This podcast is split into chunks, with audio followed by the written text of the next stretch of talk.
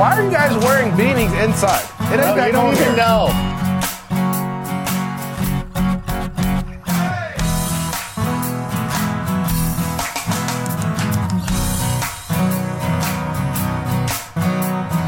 I don't know what those squares are talking about. Always rambling about something over there.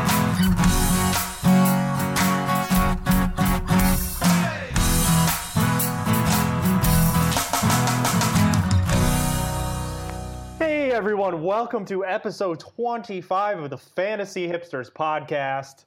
Once again, your guy Matt Franchise here, my buddy Matt Harmon on the other side of the country uh, for the second week in a row on the road. What's going on, Harmon? Yo, currently podcasting with you from a closet, basically. Wow. Uh, my, I'm at my mom's house now, no longer in North Carolina as I was last episode. Uh, but yeah, so so this week back like, back at my mom's, and she's got some people working on the roof today. Which, by the way, they woke me up like six o'clock in the morning. So Oh, which- that's the worst. yeah, it's like great. Let's get woken up by people smash, literally smashing on the roof of your house. uh, and so yeah, I'm trying to I'm trying to stay in this closet to avoid the noise. So it's fun. It's very hipster of you. I guess, yeah. Are they are they, are they using reclaimed wood to repair the roof? I highly doubt it. But like I had to, you know, I had to leave the house this morning to like, you know, do stuff, Yeah. and to like walk walk out without trying to get, you know, hit by flying uh roof objects, I Debr- suppose. But Debris? Debris? Yes, de- de- debris. Uh, Debris. yeah. So debris. Uh, so it was fun. Uh, things are things are going good. Um, Nice. you know, just just whipping it up and down the East Coast. Had a great time in Charlotte uh, this last weekend uh, with a few internet pals. We'll talk about that in the beer section of the episode. Uh, spoiler alert. But uh, how are things with you back in back in LA? Good man, you're missing a heat wave out here. It's like record breaking temperatures all week, so it's a good time to not be here. But uh, I haven't been really doing anything exciting. So uh, you know, I'm just I'm just hanging out, living life. Uh, got a actually something I can talk about. I'm actually officiating my stepbrother's wedding uh, over the Fourth of What? July weekend. Yeah, uh, I've never officiated a wedding, so I've been working on the script and kind of practicing my lines, and it's kind of nerve wracking to be honest. So if anyone ha- has That's ever yeah. yeah, if anyone's ever officiated a wedding and has some tips, like feel free to hit me up on Twitter or whatever.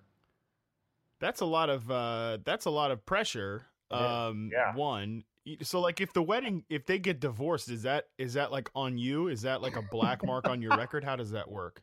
I don't know. I guess I'd be 0 and 0, 0 and 1 at that point. That would Yeah.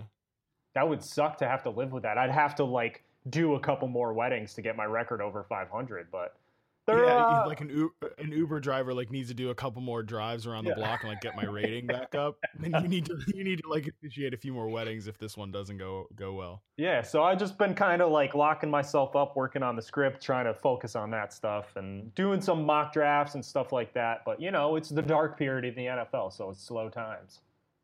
Right. Well, hey, if you're officiating this wedding, obviously all eyes are going to be on you. People are going to be, you know, checking you out, seeing what your vibe is about, and you obviously don't want to look haggard while you're doing it. So, the best thing to do is probably to get yourself some Duchamps grooming, am I right? Oh, that is 100% correct. Uh, DuchampsGrooming.co, that's the website. Vintage inspired handmade grooming products for the modern day man. You better bet I'm going to be wearing this stuff when I do that wedding over 4th of July. And, uh, you know, for our listeners, we got a promo code, HipstersPod. You get 15% off at anything in their shop at DuchampsGrooming.co. I got to re up my beard balm and my hair wax for this wedding, so I'm going to dive in there and grab some stuff for uh, 4th of July weekend, and uh, our listeners should do the same. Yeah, I mean, Duchamps Grooming, the official presenting sponsor of the Fantasy Hipsters podcast. Those guys will hook you up, get you looking right. I've been rocking my Duchamps all the while being here on the East Coast. Got the hair wax in, of course. Putting some beard oil still on my little tiny beard because uh, you know you don't want to get to get all itchy and stuff. Especially it's you said it's hot back in uh, it's hot back in in LA. It's hot over here, man. It's like that muggy, gross heat Yeah. best way to keep your skin intact is is putting that beard oil on there even if you're not a, a gorgeous beautiful beard like franchise yeah so our listeners go to duchampsgrooming.co use the promo code hipsterspod for 15% off your order and like them on Facebook and Instagram and Twitter and all that stuff and and just just go just go do it. Just go do it. I'm tired of telling you people. I just want you to go do it. Yeah, yeah, you bums. Bums. Anyways, so I have a little I have a little story before we get into some Sure. of the news and what we're going to be talking about today. All right. Uh, I just wanted to tell a quick story about my best, and this relates to football for all the people that came at us about last episode that it took forever for us to get to football. Uh, it's June, people. Everyone relax. yeah, we're everyone not gonna chill, like- we're not gonna conform to your mainstream standards. Okay. But this this does have this does have something to do with football. So Okay. uh, Saturday night, uh, after I got back from North Carolina, you know, I went over to my my best friend's dad's house because he and his he and his, he and his wife were there. Um, and I'm talking to my friend or whatever. And this is so for a little context. This is the guy who actually got me into fantasy football nice. many many years ago, and like kicking and screaming. I was like, I don't want to play fantasy. That's dumb. And it's like, oh, that's my job now. Weird. So I guess I basically like owe him my career. But anyway, so yeah, he's he's pretty. He's my best friend. We've been we've been tight since we were like little little kids, and you know he's talking. We're talking about some stuff, whatever. He says, says like, hey, who would you take um number one overall in, in fantasy this year? And after saying my usual joke, which is, hey man, I like to leave work at work. Uh, but uh, so after making my usual joke, I said I'd probably take David Johnson. You know, he's got uh, he's got great receiving upside. Obviously, he's going to be a bell cow back. I just feels a little right now. He feels a little bit more secure than than Le'Veon Bell, even though Bell's in a higher offense. And he's like, wait, who's David Johnson? oh my. and I God. looked at him. I was like, I was like the, the Cardinals running back. Like he was the best running back in in fantasy last year. And he's like, oh, oh, right, yeah, yeah, yeah. I I know who that is. And I was like, wait, do you really know who that is? And he's like, yeah, I just, I just forgot like for two seconds. And so, but, but my point in saying this, in telling this story is, you know, now is the is the time of year where fantasy analysts and, and we'll probably be guilty of it too, franchise and I. We'll we'll we'll, we'll do this, and but it's it's important to not to try to not be a jerk about it. This is the time of year when fantasy analysts are going to constantly be like, that guy's not a sleeper. Everybody knows who that is. It's important to remember that not everybody lives and breathes this stuff like we do on a daily basis, like smoking it in like a pack of cigarettes a day. Need Sure. to get the football fix in June. Some people are living normal lives like my friend where he's, you know, in a successful marriage as a and is a teacher also in grad school. They might forget about people even if it's a guy like David Johnson. So it's just important to remember that before you become a real big jerk uh, in the next coming months. And uh, of course, I mean, I'm not going to get into the fact that there might have been some whiskey involved in this story too. That's not really the point. Yeah, I mean, we forget that we live in this bubble because we do this all day, every day, and you know, the the common man might not uh, be as up to uh, up to snuff on all of the uh, stud running backs per David Johnson. You know, so they people. yeah, I mean, that's an that's the cat- a good the- example. Yeah, yeah. they- but like, if you're a casual fantasy player, you might just completely forget about football for a few months during the off season, and there's nothing wrong with that. Yeah, that's like probably a normal, uh, healthy thing to do. Yeah, we're So, not. We're not. I just normal. wanted to share that. Yeah, we're definitely not normal, definitely not healthy people, way too obsessed with this. So I just wanted to share that little story off the top because honestly, I thought about tweeting about it, but it felt too long for a tweet. And this is my podcast, damn it. And I'll say it if I want to. There you go. Nice. I like it. I like it. Speaking of whiskey, by the way, uh, you know what? I'm gonna put the call out there. I'm getting married next year, and uh, if anybody knows a local brewery in the Southern California area that wants to sponsor the booze portion of my wedding, I mean, hit me up on Twitter, please. So Oh. yeah, it's out there. Call out. I'm making a call out. If you have a brewery or a distillery in the area and want to provide booze for franchise's wedding, please hit me up. I'm putting the call out. I'm asking, uh, you know, get, provide booze for my wedding so that all my guests are happy. Please. That's you know. Yeah, I'm gonna. I mean, it's a I'm shameless. hoping to be at this wedding, so Shameless there yeah. So ho- help. Oh, there's gonna be booze. It's just a matter of, uh, you know, figure the. Uh, paying for it? Yeah. So you know, uh, uh, I'm being selfish here. I'm using our podcast to for my own selfish reasons, but uh, you know, I'm putting the call out there. So You should think about uh hitting up. We should go to Three Weavers at one point where Caitlin works. You know, our old bartender at the Gulp, and and oh you should throw this idea out there. hell yeah, know, dude. looking for a brewery, yeah. let's let's discuss that further uh, when I get back. All right, let's move on. Let's get to the real the real stuff. Cool. So, two couple things we wanted to mention. We've got a we've got one news item to talk about, but, but before we get in that, I wanted to kind of share some of what's going on in the fantasy community because it's really cool right now. This is a fun time of year. Um, you know, drafts are starting uh, and all of that. You know, which is of course fun, but we've got a lot of really cool stuff going on right now. It, like the one thing that I love about about fantasy people on Twitter is there really, you know, there's always negativity. People, you know, you can spotlight yeah. the negative if if you want to, but but honestly, there's a lot of good going on. A lot of people are doing super great stuff with charity, and of course, it's it starts with Scott Fish. I mean, Scott. If you don't know Scott Fish, like he's he runs the Scott Fish Bowl. He's an analyst in the community as well. Um, he's at Scott Fish on Twitter, right? If that is that his handle, is it at Scott Fish or uh, it's at Scott Fish something? I'll look it up. Uh, but anyways, point being, he's one of the best out there. Yeah, it's at Scott Fish twenty four. Jeez, that was embarrassing. Anyways, point being, he does a ton of great stuff, and it, I think it's it's inspired to a lot of it's inspired a lot of other people. So one thing that I saw this week was there's a Twitter user at Justin Freeman eighteen, and he has been doing he's doing a thing now where like he's actually built these projection templates. Like i mean you got to go in and put in the data yourself. Um, but he he's giving them out as long as you give a $10 minimum donation to no kid hungry. So it's really great because i've been starting to build projection models i started them last year and i've been rounding them into form uh, over the last couple of months to hopefully use them for this season yeah. um, but justin's doing it and it's a pain. It's awful. It's really it's annoying. Even if you like spreadsheets, it's it can be annoying to try to build these things. Justin's doing a really great thing where if you go to his pinned tweet and sign up on the spreadsheet there and forward him your donation, he'll hook you up with this model and it's obviously like it's already good like it's going to charity so just head over to at justin freeman 18 and and check that out i thought that was a really cool thing that i saw that's awesome. And people are always, uh, you know, there's a couple guys on Twitter like Mike Clay and JJ Zachariason who are really good at pro- uh, projection models. Um, but whenever they tweet something like that, of course, they get a bunch of, of flack for it, like, oh, this is too conservative, whatever, whatever. You know what? Go do your own projections and see what happens. And then uh, compare them to, to one of the professionals and, and see how see how it turns out at the end of the season. And it's for a good cause. I love this idea.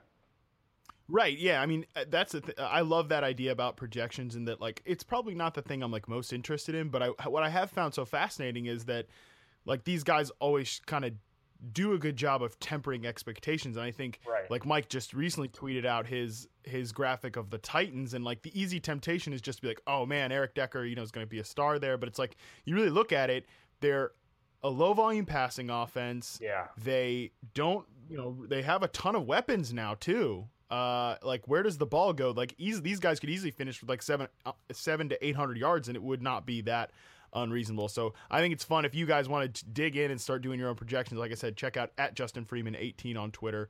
Uh. Check out his pin tweet there. Uh, the other thing I wanted to shout out is the Fantasy Cares Eliminator celebrity drafts, and celebrities is in quote uh, because the celebrities are people uh, like me and Gelhar and uh, Mike Tagliere's in it, Scott Fish is in it. They're run by Scott Fish, uh, who I mentioned, and John Bosch, who's at Empire FFL on Twitter. Uh, so if you want more information, you can check out John's Twitter page. He actually just did a podcast with both Scott and I talking about the leagues. And so the whole idea behind these leagues are, you know, fans can come and draft in these eliminator leagues with analysts like me. Uh, I did one already, and the draft's already started. I'm actually going to be doing a second draft too. So everybody jumps in with 10 bucks and all the money goes to Toys for Tots, which Scott does through fantasycares.net every year or the hashtag fantasycares. And he just gets an outrageous amount of money for kids that is all raised through these fantasy drafts. And this is one way to do it. And the drafts are crazy. I mean, the settings are wild. The coolest thing about it is it's a, it's like 17 teams, a ton of rounds. Uh, it's a super flex league, but also you can start up. You can start zero to, to you can start no quarterbacks. I, for instance, I won. I didn't win, but I was got in like third or fourth place last year in mine, and I did it with the. This is the quarterback tandem I had: Robert Griffin III, Paxton Lynch, and Trevor Siemian. Oh my god! So it was Gross. disgusting. but I had like Demarco Murray and Ezekiel Elliott on the team. So Oh. like if you have yeah, if, like and there's all these kind of crazy scoring settings, but the the most fun thing to me in the draft is it's a three round reversal. So if you What? draft like it doesn't go snake, it like at the third round it reverses around again. So it it kind of makes it an interesting strategy point that like you think okay, I'm from drafting at the top, like I get one of these top three running backs. Yeah. Um, but then like when it comes to the third round, I'm gonna be screwed, and like my my roster could like look really shallow. Which is I got the tenth, I think the ninth or the tenth pick this year, and I feel pretty good about that because I can kind of get a more balanced roster. And I think, like I said, it it showed last year if you if you do like a really good uh you know heavy one position approach and really own that spot uh, it can be advantageous. And the eliminator part of it's fun too because all you want to do is like not get in last each Yeah, week. If you get in last one week, you're you're eliminated and you're out. So this makes it different from like a traditional best ball where you're trying to get the highest score every week. This you just don't want to get the lowest score. So it's a different challenge. Really fun. Like I said, John and I did a whole big podcast with Scott. Um, it's the Fantasy Insanity podcast that he does. So if you want to check that out, like I said, you, you can check out John on Twitter. But I just thought that was really cool, and I would encourage all our listeners to keep an eye out uh, for my next draft that you can sign up and you can do with me. That's awesome. Yo, so if there's one celebrity in every league, what happens if the celebrity loses in week one? Then you have to you have to feel ridicule the entire season. Yes. That's terrible. Yeah. and it's like all people from Twitter, so they can so they can like come on Twitter and and uh and roast people. So, Damn. yeah, it's fun. It's fun, but it's also all for charity. Like if you win, that you get fifty bucks. Uh, and if you get so, or you get a certain amount of money, but like if I win, I'm just gonna give my money back to the to the to Fantasy Cares and have it go to Toys for Tot too. Like I don't really care about that. So it's fun. Like you can get first place and get a little money out of it, but or you can just give it all back to charity. And either way, like a hundred bucks is is going to Toys for Tot. So it's really fun. awesome. That's good stuff, man. Yeah, so I just wanted to highlight some of that uh, as we're coming into the kind of this dark period of the NFL. To, to you know, like there's a lot of good stuff going on on fantasy Twitter right now. A lot of this this charitable atmosphere, and more of it will be going on. So that's why you know get involved and reach out to these people like Scott at ScottFish24 or at Empire FFL for John Bosch, and like find out how you can get involved and contribute. And even if it's in your home league, like consider you know, if you win some money, like consider giving it to charity. Like it's, you know, we're all very, very lucky to just get to do this for fun. Yeah. Um, and and maybe if we can do a little something extra with it, you know, use our platform for good. You know, I'm all about that with stuff. So I, I encourage our listeners to check this stuff out as well. Awesome, man. With our powers combined, we can change the world through fantasy football. Isn't that uh the Captain Planet thing? Uh, pro- yeah, probably. With our powers combined, yeah. Righteous. Anyway. Uh, okay, so next, next, like real, okay, real news thing that we wanted to talk about before we get into the topic of the day, uh, is this interesting story out of Minnesota. Well, kind of a sad story. Uh, Michael Floyd apparently tested positive for alcohol despite being on his, despite being on house arrest.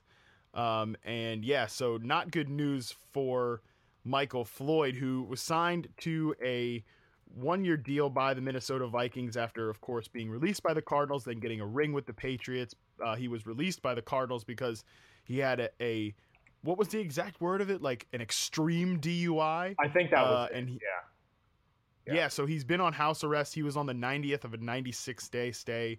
Um, and so he, apparently he failed he failed multiple BAC tests after allegedly this was so this was the thing about it. Apparently he was drink he says he was drinking kombucha teas which have a little bit of alcohol in it apparently. Kombucha, yeah, there's like a label on the bottle that says it contains alcohol. It's not like you can get drunk off of it, but he would have had to drink like 300 ounces of the stuff at four in the morning to get the result. I think he he had like a 0.5 blood alcohol level or something. That's uh, you know, that's a lot of kombucha. So I'm not buying it, but we're mentioning kombucha because kombucha is such a, a hipster beverage. I mean, I had one yesterday. It was delicious. Uh, Ooh, so I'm reading that it it- provides other beneficial effects such as stimulation of the immune system, boosting the libido, and Yeah. reversal of gray hair. Yeah, there's all kinds of like uh, there's probiotics in it, and like on the label, like if you open a kombucha, you're ha- you have to drink it within like two or three days because there's like l- live enzymes and like good bacterias in there that are like alive and floating around and stuff. It's a really weird, uh, interesting beverage that's kind of got gained popularity over the last year. But I mean, Yeah, but for Michael Floyd's situation, it's got what like point or like zero point five alcohol Right. or something. I mean, it's got like a really low amount. So he would have, yeah, like you said, had been smashing kombucha all night, and Yes. uh, that seems a little, a little unbelievable. So kind of a sad situation for Michael Floyd. Like clearly he has a problem with alcohol. Um, I mean, obviously, you know, he's that and that's been known since yeah, college. Like Right. he's had issues with drinking. So hope he gets well, but his time with the Vikings might might be short lived. Um, especially if, like if he has to go back to jail. I mean, right. oof, that's that's, that's not rough. good. That's not good news for sure. Um, but I mean, he got a Super Bowl ring with the Patriots last year, so at least he's got that.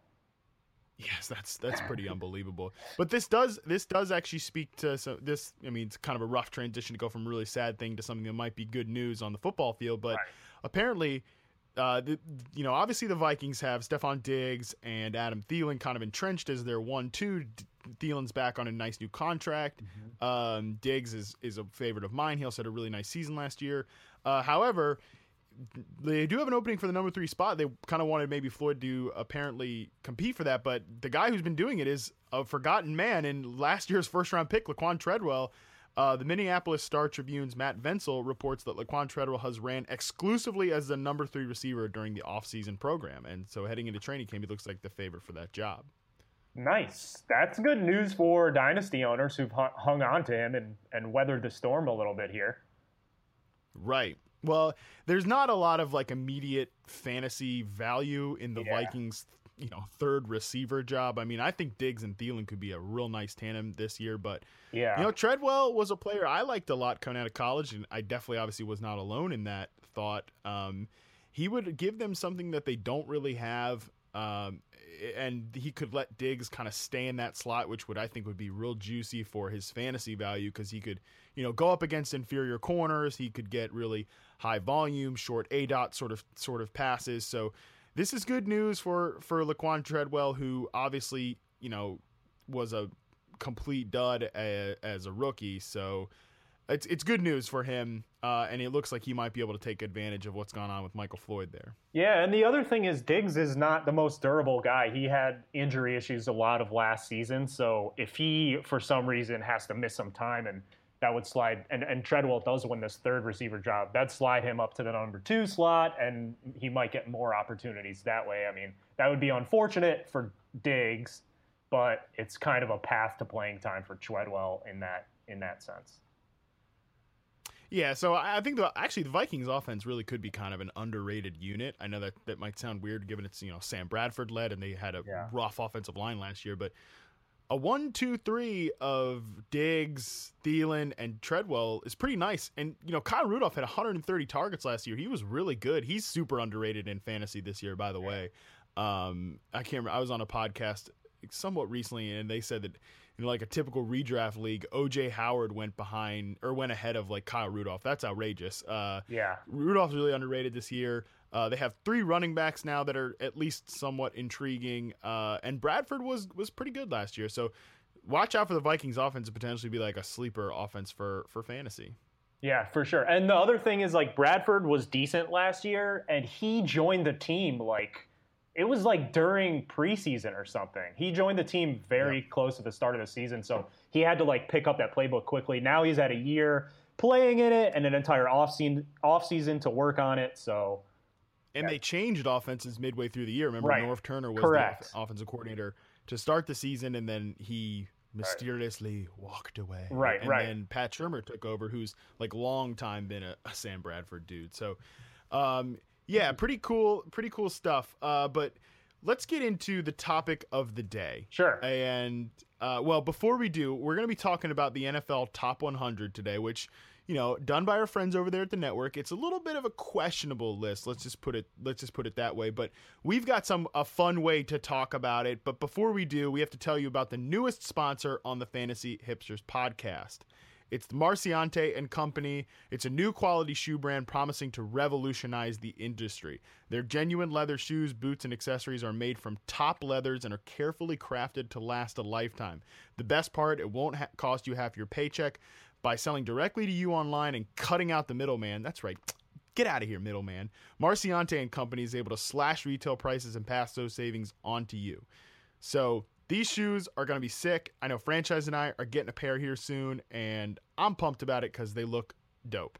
Yeah, man, uh, I'm excited about it. They have, I mean, they have a women's line too. So they have women's Chelsea boots. They got Right. w- wing tips. They got ankle boots. They got all kinds of different styles. The website says uh, leather footwear and accessories. So there might be other leather items coming in July.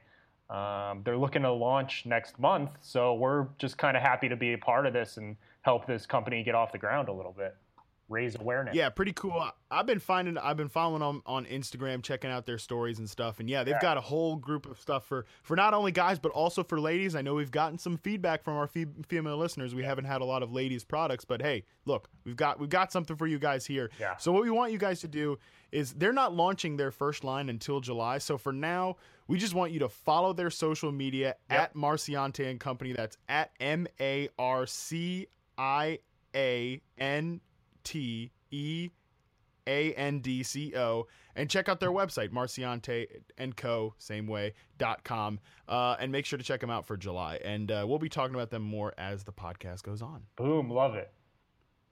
All right, so let's get into our top 100 talk. Obviously, I'm sure you guys know about the list. It's NFL Network every year they do the top 100 uh, players for the upcoming season, voted on by the players. Right. Look, we'll just we'll just get right down to it. Yeah, it's it's run by the company that that signs our paychecks, but it's a bum list. It's it's it's it's a it's a little bit of a of a joke. A- am I right or what? The controversial. The controversial.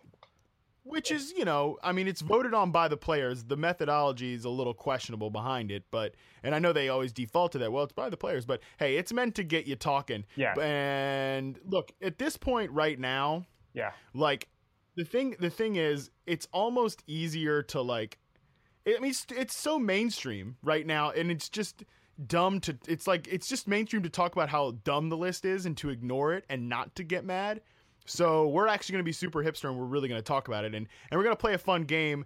Uh, we're going to take some of the rankings from the list, like put two guys within the same position, uh, and we're going to debate, you know, this guy or that guy, this bum or that jabroni. You know what I mean? This bum or that jabroni. That's what we're calling it. Now, wait. Before we get started here, are we talking about who we would rather have in fantasy or just who's the better player in football at their position in general?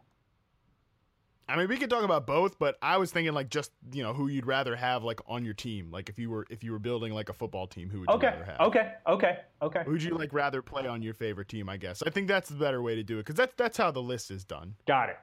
All right. Let's let's All right. let's get into this bummer that jabroni. Cool. So first debate on our list. This one just came. These ones just came in on Monday night. Uh, Dak Prescott at 14th overall, or Derek Carr at 11th overall. So yeah, right off the bat, pretty high voting for both of these fellas. I mean, that's that's pretty, especially Dak Prescott at coming off a rookie year where. I, I look. I think Dak deserves a lot of credit for what he did, but Yeah. you got to forget he was. You can't forget he was still playing in like the most quarterback-friendly environment in the game. Yeah, and he's got one season under his belt, and a guy like Drew Brees, who maybe we'll talk about a little later, was like lower on this list than Dak, which doesn't make any sense at all to me. Uh, and you know, I mean, he's got a lot of developing to do. They have some talent around him, like Dez Bryant and Jason Witten's still there, so he has room to grow. But I think in terms of heading into this season, Dak at 14 is a little aggressive. Okay, but to the heart of the question, if you were starting an NFL franchise, who would you rather start it with, Dak Prescott or Derek Carr? Ugh. I think I'm gonna go with Derek Carr because okay. yeah, I just think he's a better all-around quarterback. He's got more experience at this point in his career. Uh, he's shown good leadership. I know that Dak is working on that. Like Dak's a good leader in the locker room, um, and what he did last year was just kind of unreal. Just kind of taking the reins there in Dallas and leading them on a great season. Uh, but I would much rather have Derek Carr for the long run if I was starting a, a football team. All right, so I'm going to argue the other case, and first Okay. I'm going to give a really, I'm going to give a really dumb reason for it, Sure. and that's that Derek Carr is kind of sneaky old. Uh, he's 26 already, and I know that doesn't, I mean that doesn't seem that old, but like, it's pretty old for. This is my favorite thing to tell franchise. That's pretty old for uh for a you know a, a young quarterback, eh, right? That's pretty old for a young quarterback for sure. I hate you. So I don't know. I know I'm I'm terrible. I'm sorry, but I had to, I had to just throw that one at you. So Dak Prescott as a rookie, I mean, he was he was unbelievable. Like I said, I, I it's of course it's easy to default on the fact like yeah, he had a great running game. Would he be anything without those guys? You know, I think this ranking of 14th overall is too high, and I think Derek Carr is a better quarterback right now. But if I was starting an NFL franchise with uh, with Dak Prescott, who's 23 years old, uh, he just turned he just turned 23 in, in or he's going to turn 20. Oh, he'd be 24 in July. Um, but Prescott, he's a big guy. Obviously, he's mobile. He's uh, he's someone who can. He's a threat on the ground. He had an interception percentage of just 0.9%. Like that's obviously going to fluctuate with throughout his career, especially yeah. if the situation is not as good as the years goes on, but he's super careful. I think he's somebody you can trust. He also definitely like there were a few games where he just kind of took it over. I mean, even in the game against the the Packers in the playoffs, like that was a game where where where Dak Prescott definitely showed like he's he's not he's not a fluke. Like he's the real deal. He could go up against top competition and and go to toe to toe with Aaron Rodgers. I mean, eventually, obviously, uh, you know, it, it, didn't work out for for the for the Cowboys, but it was still uh, like that was the very beginning of his career. Yeah. Um, and I think the fact that he just like he and Zeke basically took over the leadership roles of that team really impressive for me. So I would go if I was building a franchise, I would go with Dak Prescott. I think Derek Carr is a better quarterback right now, but for the future, give me give me Rayne Dakota Prescott as his full name. Interesting. Well, you know, you ever heard of the old sophomore slump there, buddy? Well, uh, that's going to be Dak Fake Prescott news. this year, so watch out. Fake news. Okay. Okay. Whatever. All right. Next, next, next. This brum, this bum, or that jabroni.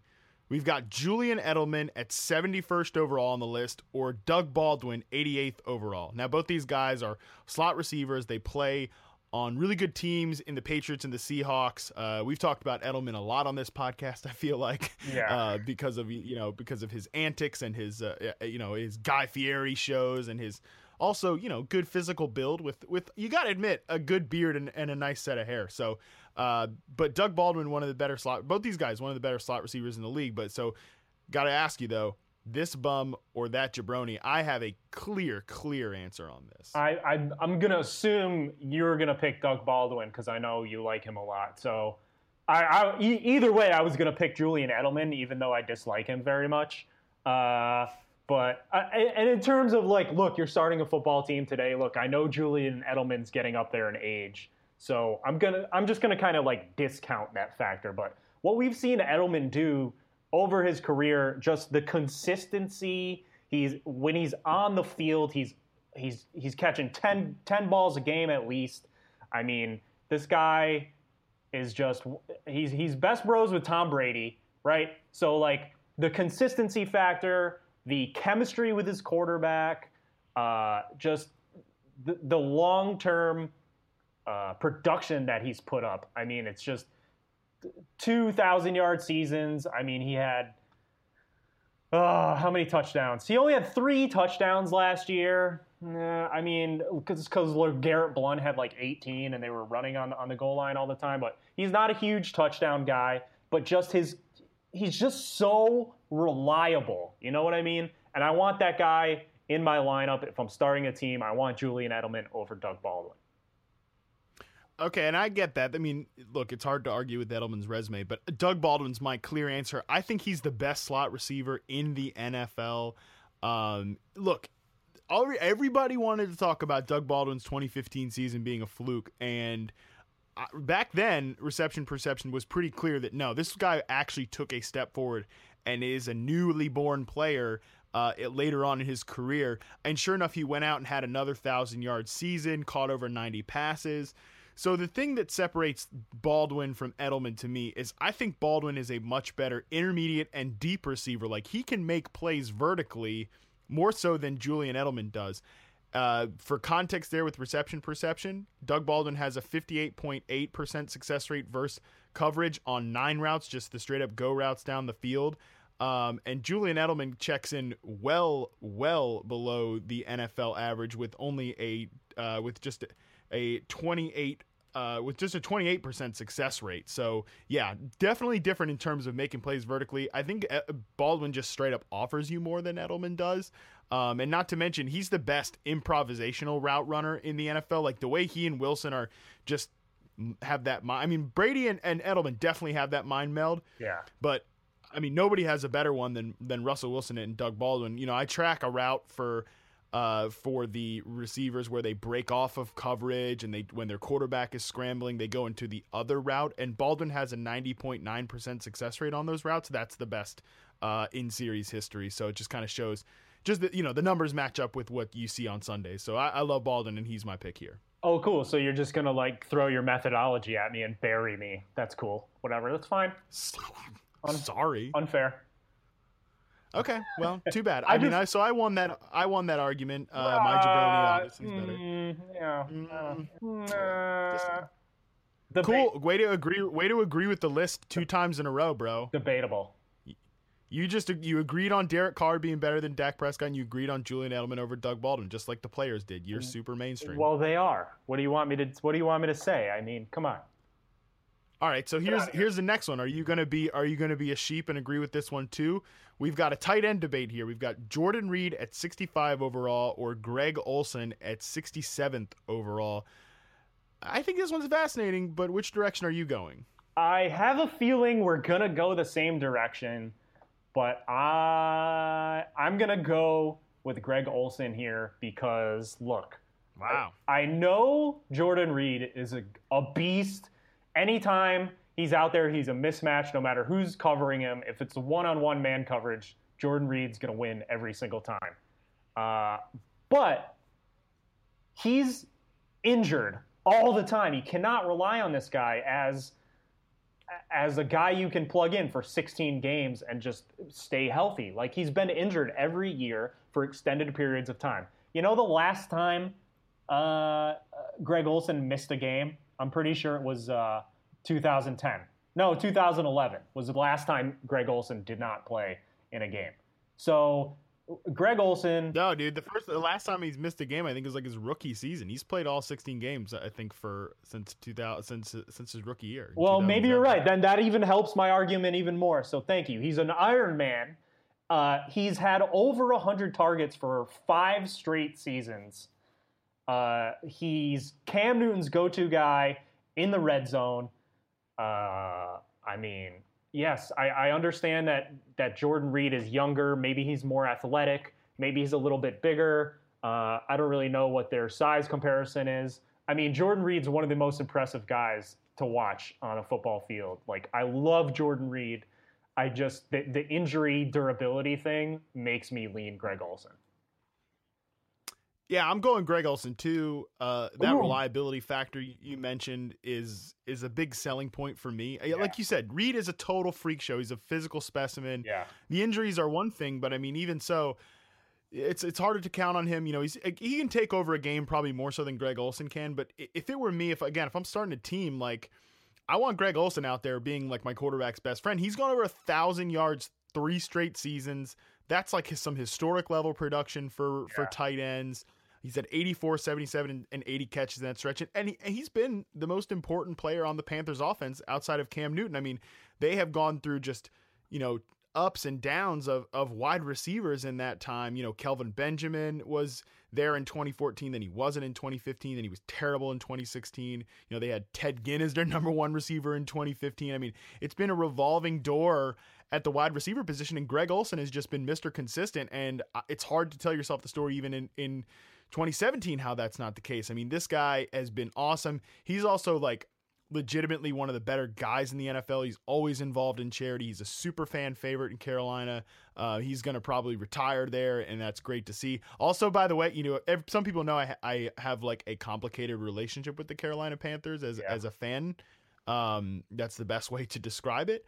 Uh, however, Greg Olsen was like the only time being a fan of that team that like you know all the time when players are you know on the trade block or they're getting released or whatever and you're like oh man I just want to see them play on my team and then it never happens. Yeah. Greg Olsen was the only one when the Bears like put him on the trade block cuz stupid Mike Martz was like I don't like using tight ends not even this you know 6'6 250 pound guy that my team drafted in the first round and they were like, "Yeah, he's he's available for like a third round pick." I remember reading that and being like, "Oh my god, I just want the Panthers to pick up this guy. This would be such a perfect fit." And then it actually happened. so Yeah. that was like one of the cool. That was like one of the coolest things ever. So give me Greg Olsen in this debate.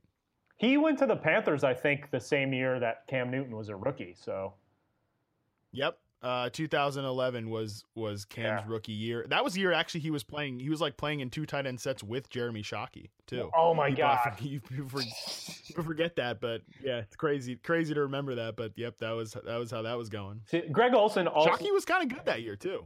Yeah, Shockey, you know, you know, got a couple rings. Uh, but uh, Greg Olsen also more rec- in more recent seasons has had a pretty epic beard. So another point on the hipster scale there.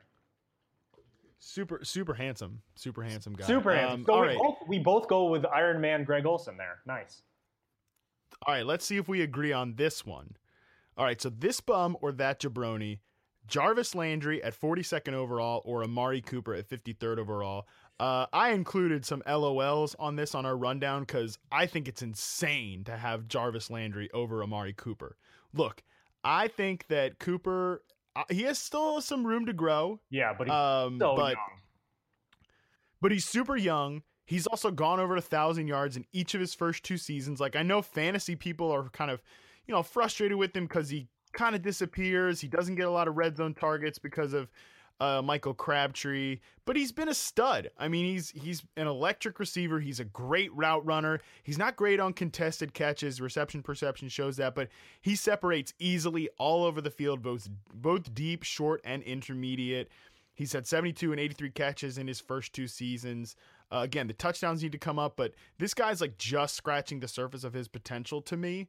Um, and Jarvis Landry, like, I get it. I, he's really productive. He's one of the better slot receivers in the NFL, but he's a glorified role player to me. You know, he's it's hard to argue with the production. Like I said, he's at 84, 110, and 94 catches in his in his th- first three seasons. He's gone over a thousand yards each of the last two, but he's a and he, his yards per reception has even come up. You know, however, but we saw last year like the, the Dolphins just don't want him to be the engine of their offense anymore as Jay Ajayi became the the core of that attack and, and is the, the the foundation piece there. And that's smart because you don't want to run your offense through a slot receiver. I think you can run your offense through uh, a receiver like Amari Cooper. And I think even the Dolphins are struggling with this decision because it's his contract year. He's even come out and said like week one is the deadline for getting a contract done. And and they might franchise him next year, but at the same time, like this is this thing that the, the Dolphins have not like run out to give him a new deal despite the uh despite the production. So yeah. And Yeah. I, I, I think it's clear, Cooper. Uh, Where do you go? I, I 100% agree with you. Uh, on the Landry side, our buddy uh, Evan Silva, I think, tweeted a, maybe last week at some point something about how the Dolphins kind of delaying these contract talks uh, with Jarvis Landry and them talking up DeVante Parker, uh, you know, in preseason activities and stuff like that. It might be a kind of foreshadowing to what the Dolphins want their pa- how they they want their passing game to evolve. Uh, for the last few years, Landry's been their number one guy, but now they have these big couple bigger bodies there, guys that can stretch the field a little more. Like you said, he's kind of a glorified role player, and he's only had so much production because they've been forcing the ball to him and just kind of like letting him do what he can do after the catch. Um, and he's a talented guy. I don't want to take anything away from him, but if it's between him or Amari Cooper, who is clearly like a stud and is going to be a stud for like 12, the next 12, 15 years, I would much rather have Cooper. Um, plus, Cooper has a better quarterback to throw to throw to him.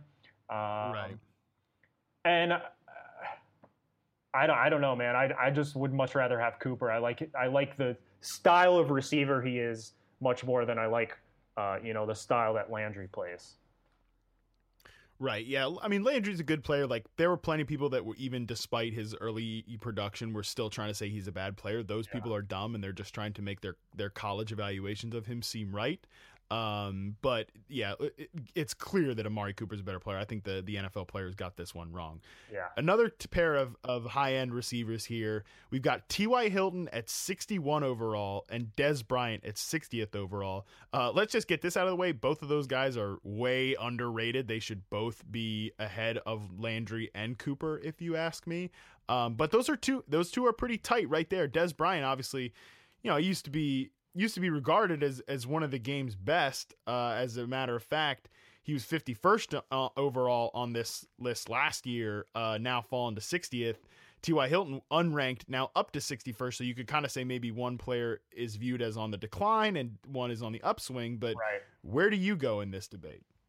This is hard, man. I like them both. I mean, Dez is Dez is a beast. He had that season that he had 16 touchdowns in 2014. Like, my goodness, that was insane. Uh, but that's not the Cowboys anymore. That's not. They, there's no more Tony Romo. Uh, that mind meld, like we talked about before, with guys like Brady and Edelman. Like, I don't know if Dak and Dez have that. Dez isn't just going to force or Dak isn't just going to force the ball to Dez the way Romo did.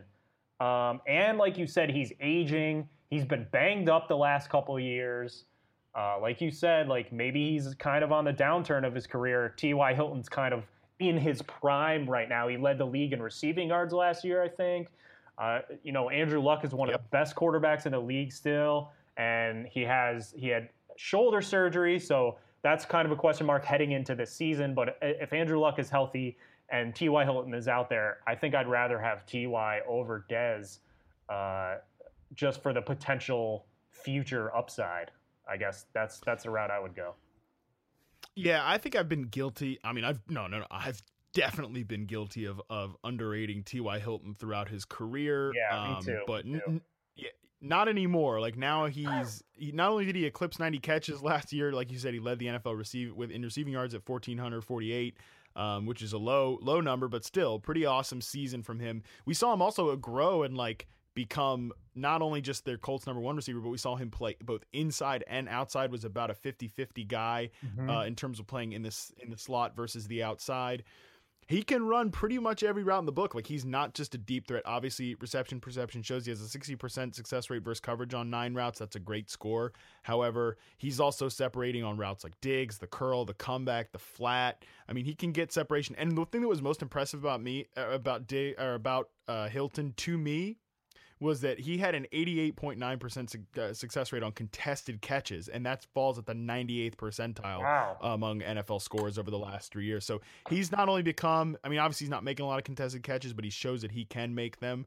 Um, so he's he's really grown in that area of the game. But I'm still taking Dez Bryant here. Look, when Dez is right, there's almost no receiver that is just more dominant than him. I mean, he he even still again like took over some games last year. His reception perception was still really good. He has a 94.9. I think this shows just how great he is as like a physical specimen. He had a 94.9% success rate on slant routes. He just can bully defenders off the line. Yeah. He can get out of breaks really easy. He can get off press coverage. And you know, like you mentioned, the Cowboys definitely are not a pass happy team anymore. He's never been a guy who's gotten a ton of volume, but there were still games like last year where he just where he really did just take over, including that game in the playoffs against the the the Packers We had 9 catches, 132 yards and two touchdowns. So, I think he, he, the he and Dak connection is only going to be better this year. I'm I'm not worried about Dez uh, falling off. He's still a guy I think is one of the game's best. I just think, like you said, when he when he's when he's right, he's one of the best. But he hasn't been right for two seasons, so that's what has me That's being fair. cautious. But like on a fantasy team, I don't know if I would feel confident if T.Y. Hilton was my wide receiver one. Where if I had Dez, then I'd kind of be okay with him as my wide receiver one. You know? Yeah, it's it's it's an interesting debate, and it's like I think it's there's good case there's a good case to make for both players, and I think that's why they were so despite the fact they're too low on this list. Yeah. I think that's why they were so close at 61 and 60. So it, it makes sense. But uh, next one, and this is a little another one, kind of uh, you know a a younger guy, kind of maybe coming in and usurping Marcus Mariota at 50th overall, one spot ahead of Andrew Luck at 51st overall. This one, this one definitely got my attention. Um, obviously, yeah. Andrew Luck was 92nd on this list, which uh, the year before, and now he's up to 51. Mariota wasn't even ranked up to 50. Um, but how do you feel? Are you cool with taking Marcus Mariota over Andrew Luck? Uh, I don't think I'm there yet, but I can see why Mar- Mariota's starting to trend up. I mean, last year, the middle of the season last year, he had that insane run where he was putting up like uh, like 20, 30, 27, 25, 27, 22, 21 fantasy points like every single week. And then he kind of fell off at the end of the year there uh, against some tougher defenses. So, you know, we know Mariota can find his open receivers. He can use his legs. He can score a rushing touchdown here or there. Um, but in terms of would I rather have Luck or Mariota, then I start factoring in like how these teams that they're on run their offenses. Uh, Tennessee isn't a huge passing volume type of team. Uh, Luck is just throwing all day because they have uh, like a, a, an anemic run game. No offense to Frank Gore. Frank Gore's great, but you, you know Luck just Luck Luck is a passer, and Mariota is more of a kind of athlete, I guess I would say, type quarterback. So I don't. I definitely don't agree with Mariota being one spot ahead of Luck. And if I was building a team right now, I think I'd still lean Luck over Mariota. Yeah, I'm with you, and I, I, I think it's pretty clearly Luck to me. I just think he's a better. I think he's the better player. I think he's a better physical specimen. Uh, last year he had a pretty good season. He had a 96.4 quarterback rating. Yeah, uh, that was only 0.1 off of his career best 2014 mark. So really, not even like he took a step back last year. Um, I think he's only getting better still. I think this could really be the year uh, that he takes another step forward. And the the one thing like injuries are a question for both of these guys. For you sure, know, Marcus Mariota has has been hurt the last two years. Luck is actually still recovering from a surgery to repair torn labrum. Um, he ha- he did not throw at all yet this offseason. It remains to be seen when he will in training camp. But injuries are something to watch out for both these guys. I think they're still ascendant players, but but I would take Luck. Um, another quarterback debate for our next one, uh, this guy or that jabroni. We've got Philip Rivers at 73. He's fallen from 46 last year, or Matthew Stafford at, at 31. Uh, which you picked this one, so Bro, which way do you want to go? This is completely offensive that that Philip Rivers is at 73 and Matt Stafford's at 31. What? I would much rather have Philip Rivers. Like I know he's old and maybe only has a couple years left, but he's way better than Matt Stafford at playing quarterback, in in my opinion. Is, is he though? Is he though? Uh, yeah. Matt Stafford. Look, look. Matt Stafford had Calvin Johnson for nearly his entire career till last year. Last year, you know, Jim Bob Cooter came in, took over. Stafford had a great season, like career highs in in. Uh, I don't know. I'm not exactly. I thought he had a career high in QB rating, but he didn't. But it was his. It was like his second or third best QB rating, 93.32. Uh, I mean, he's getting better each and every year, like incrementally. But at some point, and I feel like we might be there. Like Matt Stafford plateaus, and Philip Rivers is just kind of a gunslinger out there, just just just throwing balls around, going nuts. Like, give me Philip Rivers, man. He does. He has. He has zero Fs left to give. You know. Look, I love Philip Rivers. I think he's great. Um, I think Matthew Stafford is too high at 31 overall, but I think we're. I think you're underrating Stafford a little bit, and I think you know if I was starting a team today, I wouldn't mind starting with Stafford. Like. He's not. I think he should get a lot more credit than he does for changing his playing style. I mean, in 2011 and 2012, he led the NFL in pass attempts in both those years. Like he's not that guy anymore. He's much safer, more efficient with his uh, with his passing now. He's uh, he, he had a 1.7 interception percentage, only threw 10 percent or um, only threw 10 interceptions last year. Yeah. Both those were uh, career lows outside of a 2010 season where he threw or he started just three games. So kind of throw that one out. So really one of the he's become much more careful. He's not just a reckless gunslinger anymore. Um, Philip Rivers, you know, he's obviously you can you can definitely give him a pass because his team seems to just die every year. But he has also fallen off, kind of slowed down each of the last two years. Again, I think a lot of that's injury, and I think he could have a really big season this year. Um, but he did throw 21 picks, led the NFL last season. So Uh, I don't know. Uh, I Give me feel- Stafford, but but not by as much as this list says. Like that's too big of a gap. I feel yeah, that's a ridiculous gap. I feel like Rivers 21 picks last year, a lot of that had to do with them being behind late in games and just kind of like like YOLO balling it and like not re- just because they like they needed to score a bunch of points in the fourth quarter and just he he just let them go in bad spots, which yeah you shouldn't do if you're a veteran quarterback, but like you said, his team was dead and he was you know he's working with number three and four wide receivers, but I, I'd I'd rather have Rivers, you'd rather have Stafford. We'll agree to disagree. Sure, but yeah, one thing we can agree on is that the gap in this list is is way too big. Like Yes. Stafford should not be that much far ahead of Philip Rivers, who's who's still a really a, a damn good quarterback. Agreed. Next debate, and you you put this one on here, Yes. and with the with the uh, with the caveat, yeah, seriously, Yeah. it's Gronk at twenty three and Travis Kelce at twenty six. And look, I'm just gonna get it out of the way right now. It's Gronk. It's not close. Kelce's great. I love Travis Kelce. I've long tra- loved Travis Kelce for a long, long, long, long time. But Gronk is still the best tight end in the NFL. He was dominating last year despite the injuries, and I mean, again, despite the injuries is a, is a pretty big caveat. I, I get that, but if you got a chance to have Rob Gronkowski on the field, even for a limited limited uh, sample, I would take that over Kelce. Uh, but maybe you feel differently since you put this on the list. Gronk played eight games last year. Kelce played 16.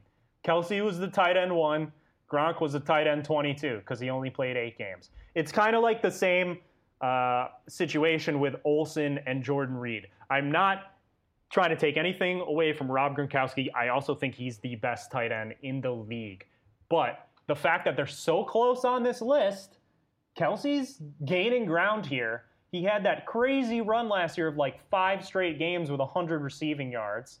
Uh, Jeremy Maclin is not in Kansas City anymore, so uh, Kelce's target share could go up even more. And uh, I'm not gonna say that I'd rather have Kelce over Gronk, but I wanted to point out how close they were. Make a point that uh, you know I think Kelce. A case could be made where Kelce could be in the same tier as Gronk, and that's kind of what I wanted to point out. I mean, he's just consistently getting eight to ten targets a game.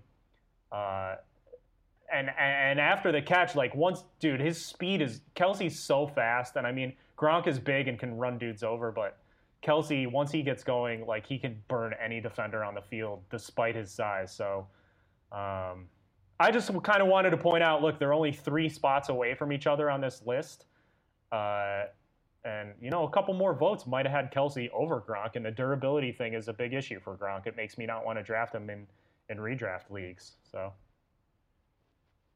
Nah, well, bad argument. Gronk's still the best. Don't care. The other thing is like Kelce's done this with Alex Smith as his quarterback. Gronk has Tom Brady, so that's a little bit of an unfair advantage. If Gronk had a different quarterback, it might not be the same story. Yeah. All I'm saying. I yeah, give me give me Gronk, but I get it. it. It's definitely the gap is closing. Kelce's taking some huge steps of late. They're so Um, close, yeah. More more kind of old guy versus young guy. And this is, this is a little bit of a two parter for our last one here. Last this this bum or that jabroni. Um, you wrote in. Are DeMarco Murray at 33rd overall and LeSean McCoy at 27th overall still that much better than Devonta Freeman at 41st overall and Jay Ajayi at 69th overall? Nice, by the way. Nice. Um, what do you think here? You, where are you going? You think the old guys are still better than the young guys? I don't. I don't. I think I Love would it. rather. I'd rather have Freeman and Ajayi. Like the reason I like these two guys is their running style is similar in that they kind of run with reckless abandon. They're both kind of super like violent runners. They just kind of run full speed into a pile. They're not afraid of contact. They just put their heads down and plow. Um, I love that running style. Uh, and LeSean McCoy is, you know, one of the elite quarter uh, running backs in the NFL. Uh, his agility and and just his pass catching ability and everything combined, like he's so elusive, he's so fast, and he's had an amazing career. Same with Demarco Murray. He's a bigger power type guy. Um, kind of, I guess I would compare Freeman to McCoy and Ajayi to to to Murray. Um, in their their styles. And I know Murray and McCoy both had huge years last year. They're both going like as fringe first round picks in redraft leagues this year. But I think Freeman and Ajayi need a little more love. Freeman is the only uh, running back in the NFL who uh, who's had a thousand plus rushing yards and at least ten rushing touchdowns in each of the last two seasons, despite being in a timeshare with Tevin Coleman there in Atlanta. So you can't really deny that stat for uh, Devonta Freeman regression truthers because he's just gonna keep he's just gonna keep doing this, man. Uh, the Falcons' offense is one of the best in the league, and you know, I, would rather have these two guys to start a team with now than than the old dudes. Yep, I'm with you. Actually, I'm with you on this take. I think that Devonta Freeman is one of the best backs in the NFL.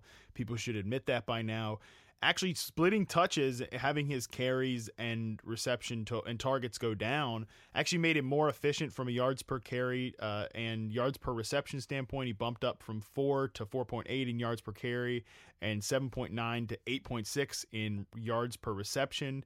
Uh, his rushing touchdowns held strong at 11 both seasons in a row. So, like you mentioned, he's been a stud two years in a row. He, I don't really see any reason he shouldn't be. He's still on the up and up. He's only been in the league three years. Yeah. Uh, he's currently just 25 years old. So, still a guy that, that probably has plenty of tread left on his tires. The fact that he split carries last year only kind of helps that.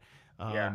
So he's played. He played 60, or well, he played 16 games last year after playing 15 the year before. So I'm still really excited about Freeman. I think he's ascending. And Ajayi, I I just love, love, love, love, love, love Jay Ajayi. And it's not to take anything away from DeMarco Murray, LeSean McCoy, but look, if if both if if both or one of those guys fell off this year, it yeah. wouldn't surprise me. Murray started to slow down last year, started to cede some work to to Derrick Henry. I think I think Murray's still going to be the bell cow there, but you know, nevertheless, he could easily be getting close to the end. And Ajayi's just he's just so damn good, dude. you know, we know he's capable of the monster games. We've seen that against the Bills and the Steelers. Yeah. Um, with the 200 yard explosions, he caught 27 passes this last year, and it's just been a steady drumbeat that he's just going to get more work in the passing game. We know he can do that if you watched him at Boise State. So yeah, give me the two young guys in this one. I'm I'm glad we agreed on that. That's I feel like that's a pretty hipster take, and I, am in on it. High five across coast to coast, air five. Dig it. All right, nice. cool. All right. So listen, if you are playing hypothetically, taking some of these younger guys in a dynasty league, uh, do you know where you should do it, franchise? Mm, reality Sports Online. Boom. Yeah, you go to realitysportsonline.com. They've got everything that you could need to run the coolest fantasy team ever to get guys like Devonta Freeman and Jay Ajayi on your teams and start dominating your dynasty leagues over goofballs that are still chasing old players like DeMarco Murray and LeSean McCoy. Look, it is the only fantasy sports platform that actually replicates the NFL general manager experience, and it was created by former NFL front office personnel. It features a revolutionary free agency auction room which mimics the actual free agency process. It enables fantasy owners to negotiate and sign the NFL's top talent to single or multi year contracts. The platform can host up to 32 teams and has tons of other cool features in addition to free agency, like a rookie draft multi team trades, franchise tags, injured reserve, automated contract and salary cap functionality, and so much more. So go test your GM skills for free today with a 14 day free trial at realitysportsonline.com. And if you like what you see, use the promo code HIPSTERS to receive a 10% discount on your team or league today. Fantasy just got real at realitysportsonline.com. Nice. So some pretty good some pretty good banter there on the NFL Top 100. Obviously, we know it's a we know it's a, a, bit of a wacky list, but I think we got some good discussion points out of that. Just little house cleaning on the list before we get out of here. Let's just hit on some things real quick before we before we take a quick break here. Uh, give me either something that outrages you about the list or a couple of players that you expect to be on the list next year. Okay, so first of all, David Johnson was at number 12 overall, and they have not revealed the top 10 yet. I think that's happening this week. But Ezekiel Elliott has not yet been revealed, so that makes me think Zeke is in the top 10, which means Zeke is higher ranked than David Johnson, which is a Squares. damn outrage. And these players who did this are a bunch of bums because David Johnson is clearly the better running back. Do not at me. Duh. Wow. Why That's would, a lot of passion. Like, do more players have Zeke's phone number in their cell phone and they were like, ah, well, I'll put Zeke higher because like he texts me every week or something, and like David Johnson's just enjoying life, being a stand-up, classy, classy citizen over here. You know, like how is Zeke better than David Johnson? Can you could you make a case for that? I think he's probably more explosive. No. Um, okay, well, all right then. I'll just shut up. He's not. He's not. I'm outraged by this, and that's that's what I have to say about that. Okay. Well, do you have anybody that you uh, would recommend or you think is going to be on the list next year? Uh, next year. Oh, y- yeah. You you you put this in the notes. Uh, Jordan Howard. I was like, you know, he he had a great season last year. He's on a terrible offense, but I mean, I don't know. I don't know how he was ignored for this season. But if he has another thousand yard season in 2017, he's got to make the list next year. Yeah, that's that's fair. Okay, I'll, a couple of mine real quick. Uh, Yeah. One thing that was outrageous to me. Yeah. Actually, two things. And I'm gonna go. I'm gonna go defensive side of the ball here. Aaron Donald at 15th overall. That's stupid. Yeah. Uh, he was the best defensive player in the league last year. He's one of easily the top five players in the game. I thought having him at 15th overall behind Dak Prescott and Derek Carr was ridiculous. I mean, that's definitely the quarterback bump, but come on. Donald is easily a top five player in the NFL. Yeah. Xavier Rhodes, he had the best passer rating allowed in our next gen stats tracking last year. He was at 66 overall. And look, cornerback is kind of a tough position because they're you know they're all asked to kind of do different things. They are definitely um, you know it's, it's it's a tough it's a tough position to evaluate. It's hard to do statistically, um, but at the same time, like. I think he's just one of the best. He's easily one of the best five corners, and you know, he's behind guys like who he played better than last year, like Marcus Peters or Josh Norman. I, I would take him over. I thought he just got a little bit disrespected, so I wanted to give him some love here. And a couple of guys that I think are going to be on the list next year. Two two guys. Uh, one again, defensive side of the ball, Danielle Hunter, Vikings defensive end. Uh, he's been getting rave reviews. He's rocked up this offseason. He was already a pretty stud pass rusher. He could kind of take the next step and be get be one of the top 100 players in the NFL. And offensive player, I'm gonna go with Christian McCaffrey. I think he has a baller rookie year, and I think he gets a lot of love for that on a team that that's you know in the national spotlight because of Cam Newton. And uh, yeah, that's my take. Maybe a little homerism, but uh, that's my take. Spicy. Yeah. I saw a tweet that he was uh, like lining up out wide or something. Dude, McCaffrey's Oh, gonna yeah. be such I- a I- yeah. stud. It's just yeah. I was in Charlotte this weekend, obviously, and like Yeah. he's all the buzz of the, of the town down there. And Ah. people are just people are obsessed. Did so you did you see pretty exciting. did you see that video on Twitter of like him talking to press and then Cam Newton being like, "Hold on, rookie, Yes. like they need to talk to me first. and then he that was amazing. I thought that was really funny. He j- McCaffrey just like put his head down like a little kid and was like, "Okay, dad." I can't imagine that those two like are very similar humans, but uh, Right, right. topic for- for another day. Uh, All right, let's let's let's that's good good good stuff on the top 100. Let's take a quick break and we'll come back on the other side for our beer and music recommendations of the week. All right, everybody, we want to remind you about the sponsor of today's show. It's the Duchamps Grooming Company. Their vintage inspired handmade grooming products for the modern day man are incredible. They have a fantastic beard oil and beard balm to get your facial hair looking just right. They also have a hair wax to make you look stylish as, as all get out, or even a little bit of lip balm there that's scented very nice. Now, for the ladies out there, if you still want to grab some products from them, which we encourage you to do so, they have plenty of kits to get your loved ones a present. All these handmade products are awesome. I use them every day. I have them in my pocket right now. They even have a signature scent. Um, you can find all this stuff on the online shop at www.duchampsgrooming.co. That's DuchampsGrooming dot C O. They have an online shop and follow them on Instagram, Duchamps Grooming Co., and on Twitter at Duchamps Groom Co. Find them, follow them, retweet them, and buy their stuff. All right, let's get back to the show. All right.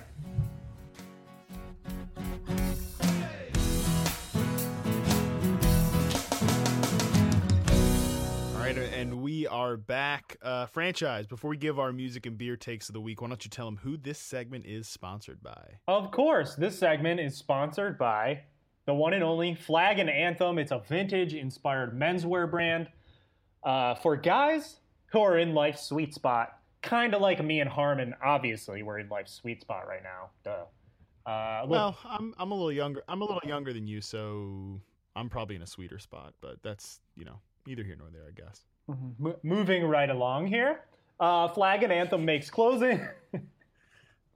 makes clothing for guys who are too busy enjoying life to obsess about micro micro trends. They make classics that are always cool. Flag and Anthem is subtle, smart, well-made style for the kind of guy who values hard work but also knows how to unwind and have a good time. And right now, we are rewarding our podcast listeners with a 25% off on your first order at flagandanthem.com with promo code fantasy hipsters one word enter that promo code upon checkout to receive the discount. Revamp your closet for summertime. Look fourth of july is right around the corner. Flag and anthem is all about the red white and blue. So go get yourself some some american colors. Celebrate usa on fourth of july and keep rocking those colors all summer long. Also, follow Flag and Anthem on Instagram and Twitter at Flag and Anthem CO. They do random sales on their socials all the time, so keep an eye out for those. And uh, use the promo code and get your, you know, revamp your closet. Go get some clothes on the hipsters, you know? Yeah, your closet looks like hell, bro. Go fix it up. Yeah, your closet looks like the closet of a bum because you are a bum. But go get some Flag and Anthem and then you won't be a bum anymore. Great takes there. All right, franchise. Who's your music pick of the week? All right, this is uh, one of my favorite bands of all time, and I couldn't ignore them because they put an album out this week, and they're kind of like the most. I don't know how to say this. The most hipster, mainstream hipster band, maybe. It's not like nobody knows who they are. Portugal the Man. They've been around for seven, eight, nine years now. Uh, but they just released their first record in almost four years this past week. It's called Woodstock. The album cover is this old old car that's just engulfed in flames. Um, you can't really miss it on the on the shelves or the digital shelves, if you will. Uh, but Portugal, the man, they are fr- actually they're from Alaska, but they live in Portland. I don't know how you get much more hipster than that. Uh, their their Twitter handle is actually the uh, Lords of Portland. So that's like the most hipster thing you could ever you could ever have as your Twitter handle. Look, they worked with Danger Mouse and uh, Mike D from the Beastie Boys on this record. So basically, they're they're kind of like progressive pop indie rock, I guess I would call it. Uh, these dudes, Progressive pop. Ooh. yeah, like it's just a lot of fun. Uh, there's there's also a little bit of hip hop vibes in some of their beats, uh, some of the instrumentation. The, their shows are killer, dude. They will rock your face off. I saw them, I think, in 2013. I've been to a lot of shows in my life. It's top three shows I've ever seen. Like, I think Prince, Portugal the Man, and I don't know what my third one would be, but they're up there in terms of live experience. You will not be disappointed if you see them live. Uh, and, this album is kind of special because they've been putting out since they arrived on the scene. They've been putting out an album like almost every year. They already have seven full length albums out, and then they took like three and a half to four years off before this one. So it's been too long. They finally have new material out. Material out. It's awesome. It was worth the wait. Um, a couple tracks you should check out from the new album are called "Live in the Moment" and "Feel It Still," was which was actually the first single, but they're catchy. You'll be singing along. You'll be rocking your head driving around this summer. And one more awesome thing, they have this T-shirt on their website that's so hipster. I got to get one of these. It says it's just a black T-shirt with white text that says, "I liked Portugal the Man before they sold out." So I'm gonna get that. T- I'm gonna get that T-shirt. Uh, they're selling that on their official website, so like they understand. They're, they're kind of buying into the being being that hipster band, and it's awesome. And there's a bunch of press on them right now because the album just came out. So, you know, if you get a chance to see them on tour, definitely take it up. And I'll add some of their songs to our Fantasy Hipster Spotify playlist. Sick. Yeah, All right, dude. man. I, I dig it. It you- sounds like something I would be uh, interested. Do you like? Do you know about Portugal the Man? in. No, I've never heard of him. Oh man, really? Wow, dude, you're gonna you you like him. You like him. I know you will. So, yeah. I dig it. Okay, I'll show. take your word for it, and and I'll I'll, I'll check them out. Uh, Cool. My beer pick of the week actually comes from uh, Charlotte, where I just was. I mentioned I had a great trip down there. It was awesome, man. I got to meet uh, JJ Zachariason, and I stayed with him at his place, late round quarterback. Um, Nice. Has a lovely wife who I don't know what is doing with him because she seems like a really cool, like normal contributing member of society. Um, and and really got JJ isn't? Dude, JJ is like living the most dad life ever, despite the fact that he has no children. Like, That's amazing. Lives in the suburbs in like the most dad house ever. He's like mows his lawn. He told as I was backing out of his driveway uh Friday morning to leave, he was like, "Hey, watch the watch the garbage can." And I was like, "Dude, you're you're literally a father." That's Um, amazing. they've got this. They've got this funny dog. Like after we had, we actually periscoped late that night. Like after we both had drank a ton. Oh, that's that's right. Um, that's right. I, me and Denny have been replaced as our co-hosts of our respective podcasts. Yeah, dude. This is. I'm just. We're just running out the string here with this, and then Yeah, we'll, yeah. we'll be done. I see how it is. Um, yeah, totally. But it was real fun. Uh, and but like, there's they have this funny little dog, Henry. Yeah. Uh, and when we were like about to, when his wife was gonna go to sleep or whatever, you know, they kept for like eight. The, whenever they say to the dog, like Henry, it's time to go to bed, like he would run up the stairs and then. He, they wouldn't go up, so he'd come back down, and they made him. They, he like did it eight times. And just every time he'd like look back and be like, "Are you actually gonna come with me this time?" But Oh, then it was it was hilarious. Uh, so that was fun. And then the next day, I, I went down to to Charlotte to meet up with Jourdan Rodrigue, friend of friend of mine who writes for the Charlotte Observer as a Panthers beat writer. And I got to meet Josh Norris was down, while I was down there too, which is great because. You know, Josh and I have been internet pals forever. So we went to a brewing called uh, Sycamore Brewing. It was right down the street from Jourdan's place. They had a ton of great beers. They had a Mountain Candy IPA that was really awesome that I enjoyed. I mean, what a great name for like the most hipster IPA ever, like Yeah. Mountain Candy. Yeah, Yeah. that that that fits in. Also, they had a blonde a blonde that uh, Jourdan was drinking called the Southern Girl Blonde. It was really nice. And also, I'm looking on their website now. Apparently, they have a Southern Girl Blonde pumpkin spice latte uh, blonde ale, which Oh, is just God. like talk about like the most troll thing ever. I feel like that's probably more of a southern or uh, like more of a, a fall thing as as opposed to a, a summer situation like the actual blonde was. But great time, good beers there. Uh, like I said, that's it, Charlotte's a real kind of up and coming city in terms of its brewery scene. It feel it's it feels like it's definitely was a much much different city than last time I was there. So good times there and good beers were had. Nice. That's awesome. I'm, that's cool that you got to meet up with all those people in one shot. Yeah, it was way cool. Always, always a fan of, of doing that if I can. Uh, you know, meeting some people that we interact with online. But uh, I think that'll do it for the 25th episode of the Fantasy Hipsters podcast. Franchise, you got anything else uh, to to say before we get out of here? Yeah, just real quick, I'm gonna plug. I, I know you did this, I think, last year, but I'm gonna plug the Draft Day Consultants. Uh, it's basically a service that uh, fantasy fo- football managers can pay for, and you uh, get advice. You basically get your own personal consultant to help you draft or to help you throughout the season with your fantasy team.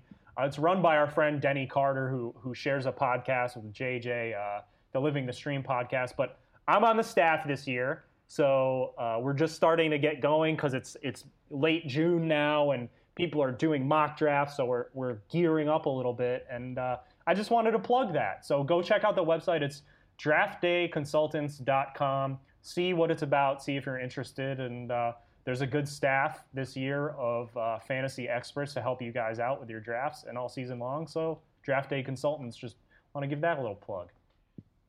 Ex- experts, bro. Yeah, you did it last year, right? Or the year Yeah, before? I know. I just, uh, you know, I'm I'm trolling about the fantasy experts. Yeah, well, yeah, we're all everyone. yeah, I'm an expert. What do you want? I mean, what do you want from me? I'm an expert. I was born a fantasy expert, and I'll always be a fantasy expert. So uh, you know that's never going to change, and I just have to live with it.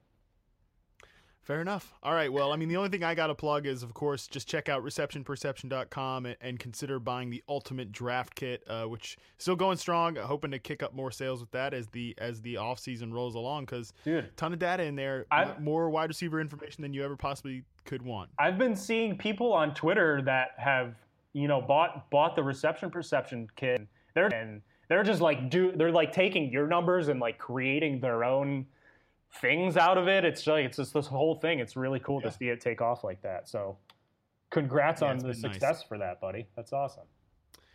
Thanks, pal. Yeah. All right, and with that, that'll do it for us. Uh, I'm gonna go do, you know, I guess suburban stuff here.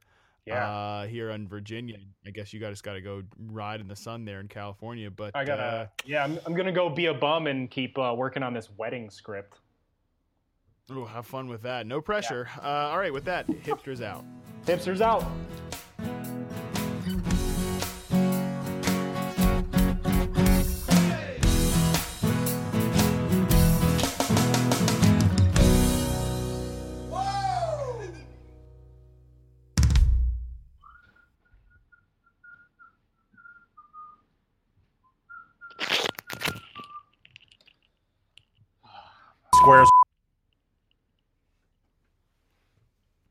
Here. Good, good piss.